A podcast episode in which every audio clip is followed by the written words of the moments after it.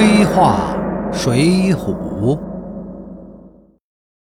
其实，在大名府，宋江完全可以保护好梁中书一家，好酒好肉的伺候着，趁机买个好给蔡总书记，然后呢，大把的银子送上去。比如梁山劫了生辰纲，现在事大了，这些银子算得了什么？完全可以双倍的还给蔡总书记。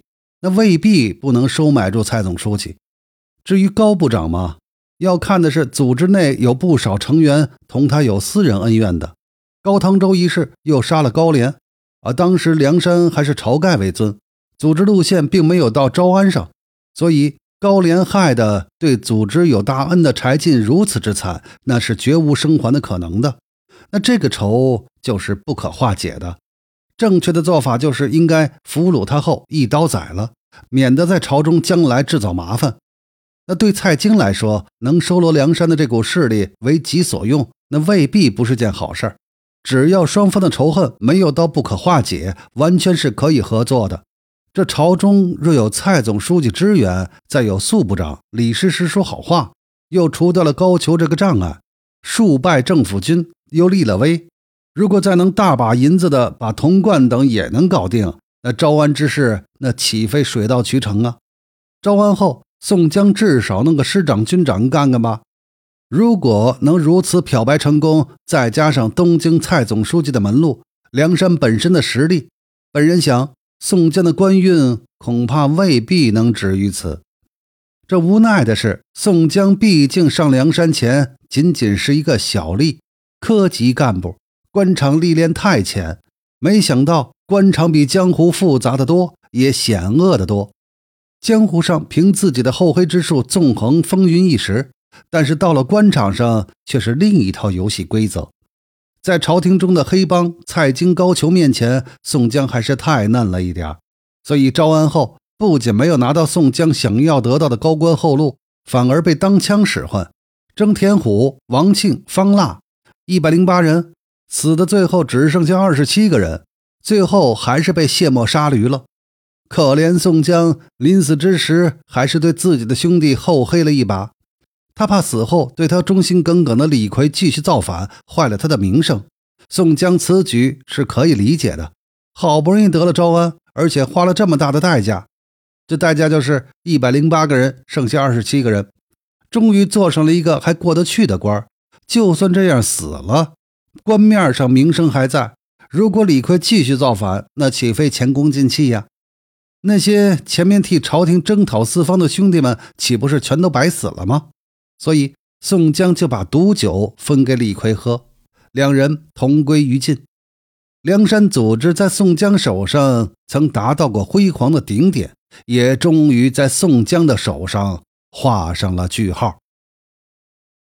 晁盖死之前呢，曾经立下了谁杀了史文恭就立谁为当老大的政治遗嘱。虽说宋江仍然如愿以偿的当上了老大，但这个遗嘱则一直是他老人家的一块心病。对刚继位的宋江来说，怎么样解套是当务之急。所以啊，他一方面重组梁山的组织机构，确立自己的老大地位。那另一方面呢，则是想方设法的化解晁盖这份对他极为不利的遗嘱。正好这个时候，卢俊义的名字偶然的出现了。对宋江来说，卢俊义是个极佳的二哥人选。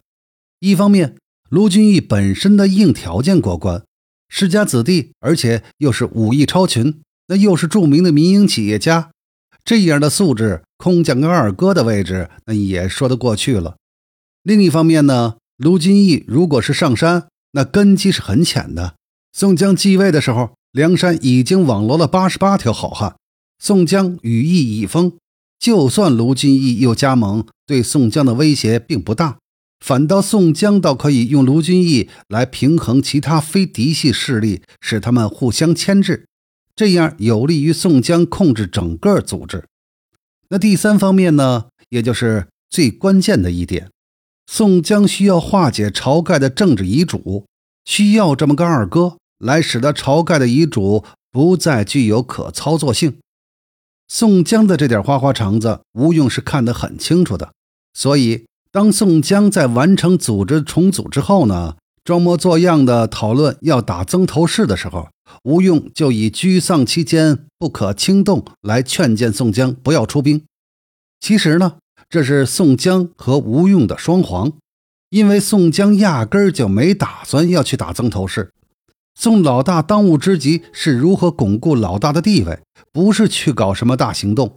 否则，后来梁山众人兴师动众，跨州越府去攻打北京大名府的时候，怎么就不再顾虑沮丧期间不能动兵呢？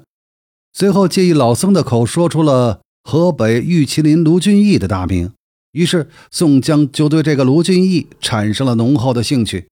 但是又担心像卢俊义这样的社会成功人士，恐怕很难让他进入黑道组织。这时候，诡计多端的吴用就拍着胸口保证说：“老大放心，没有条件，我们可以创造条件；那没有困难，我们可以制造困难，引他入伙呀。”这卢俊义本是北京大名府的一个大富商，旗下卢氏集团是大宋十大民营企业之一。本人又是文武双全，一身武功天下无敌，而且又家世清白，世居北京，一直从事正当的生意，而且做人谨小慎微，从不做违法乱纪的事情，而且不跟黑道有过任何的瓜葛。